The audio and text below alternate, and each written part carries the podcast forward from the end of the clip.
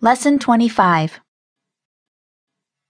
Now, to recap a bit, in beginner lesson 23 and 24, we looked at possessive adjectives and possessive pronouns and saw how both of these are used. Claro. Today, we're going to compare these two forms to see how they're similar and different from each other. In today's lesson conversation, we pick up with Luis and Gisela once more, this time as they talk about spending time together.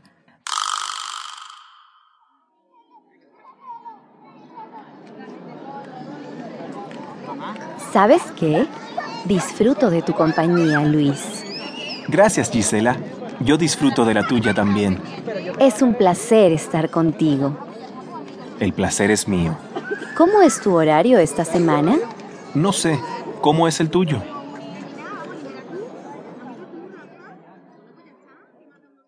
this time with the translation. Ahora incluiremos la traducción. ¿Sabes qué? Disfruto de tu compañía, Luis. You know what? I enjoy your company, Luis. Gracias, Gisela. Yo disfruto de la tuya también. Thanks, Gisela. I enjoy yours too. Es un placer estar contigo. It's a pleasure to be with you. El placer es mío. Hey, the pleasure's mine. ¿Cómo es tu horario esta semana? What's your schedule like this week? No sé, ¿cómo es el tuyo? I don't know. What's yours like? So let's begin with Disfrutar. to enjoy, to make the most of. Disfrutar. Disfrutar. Next, we have Compañía. company. Compañía. Compañía. Now we'll hear Contigo. with you. Contigo. Contigo. Now let's listen to Placer. pleasure. Placer. Placer. Next, Horario. schedule. Horario. Horario. And finally, Semana. week. Semana. Semana. So, in beginner lessons 23 and 24, we looked at possessive adjectives and then possessive pronouns. Right, and today we want to compare these two forms to see how they're similar and how they differ.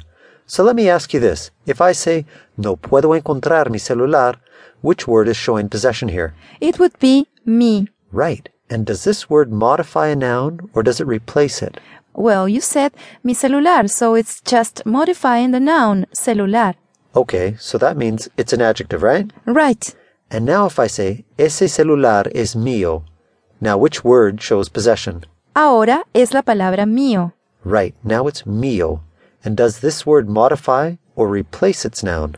Now it replaces it. It's like saying ese celular es mi celular. Right. And instead, we're saying, ese celular es mío. That cell phone is mine.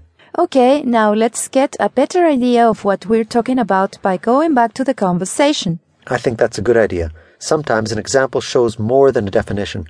Hey, Lizzie, where did we hear an example of this in the conversation? ¿Sabes qué? Disfruto de tu compañía, Luis. You know what? I enjoy your company, Luis. In this example, we see the possessive adjective tu, which does not have the accent over the u. This adjective is modifying the feminine singular noun compañía, which means company, as we've just found out. Claro, and the possessive adjective tu has this singular form and then a plural form, tus, with an s on the end, but it doesn't show any gender. The same is true for the possessive pronouns me and mis, as well as su and sus. So again, in this example, we see that the possessive adjective modifies the noun and agrees with it in number. Now, let's compare this to the possessive pronoun. Lizzie, would you please take us back to where this appeared in the conversation so that we can have some context? Gracias, Gisela. Yo disfruto de la tuya también. Thanks, Gisela. I enjoyed yours too. So here we found the possessive pronoun tuya, which means yours. The word tuya, being a pronoun, has replaced the noun compañía, which we just saw in the last example. Notice that the pronoun tuya is singular and feminine, just like the noun compañía is, which it has replaced, which it has replaced. Exactly. Possessive pronouns always agree with the nouns they replace in number and gender. Now, possessive adjectives agree with the nouns they modify in number, and they only agree in gender in the first and second person plural.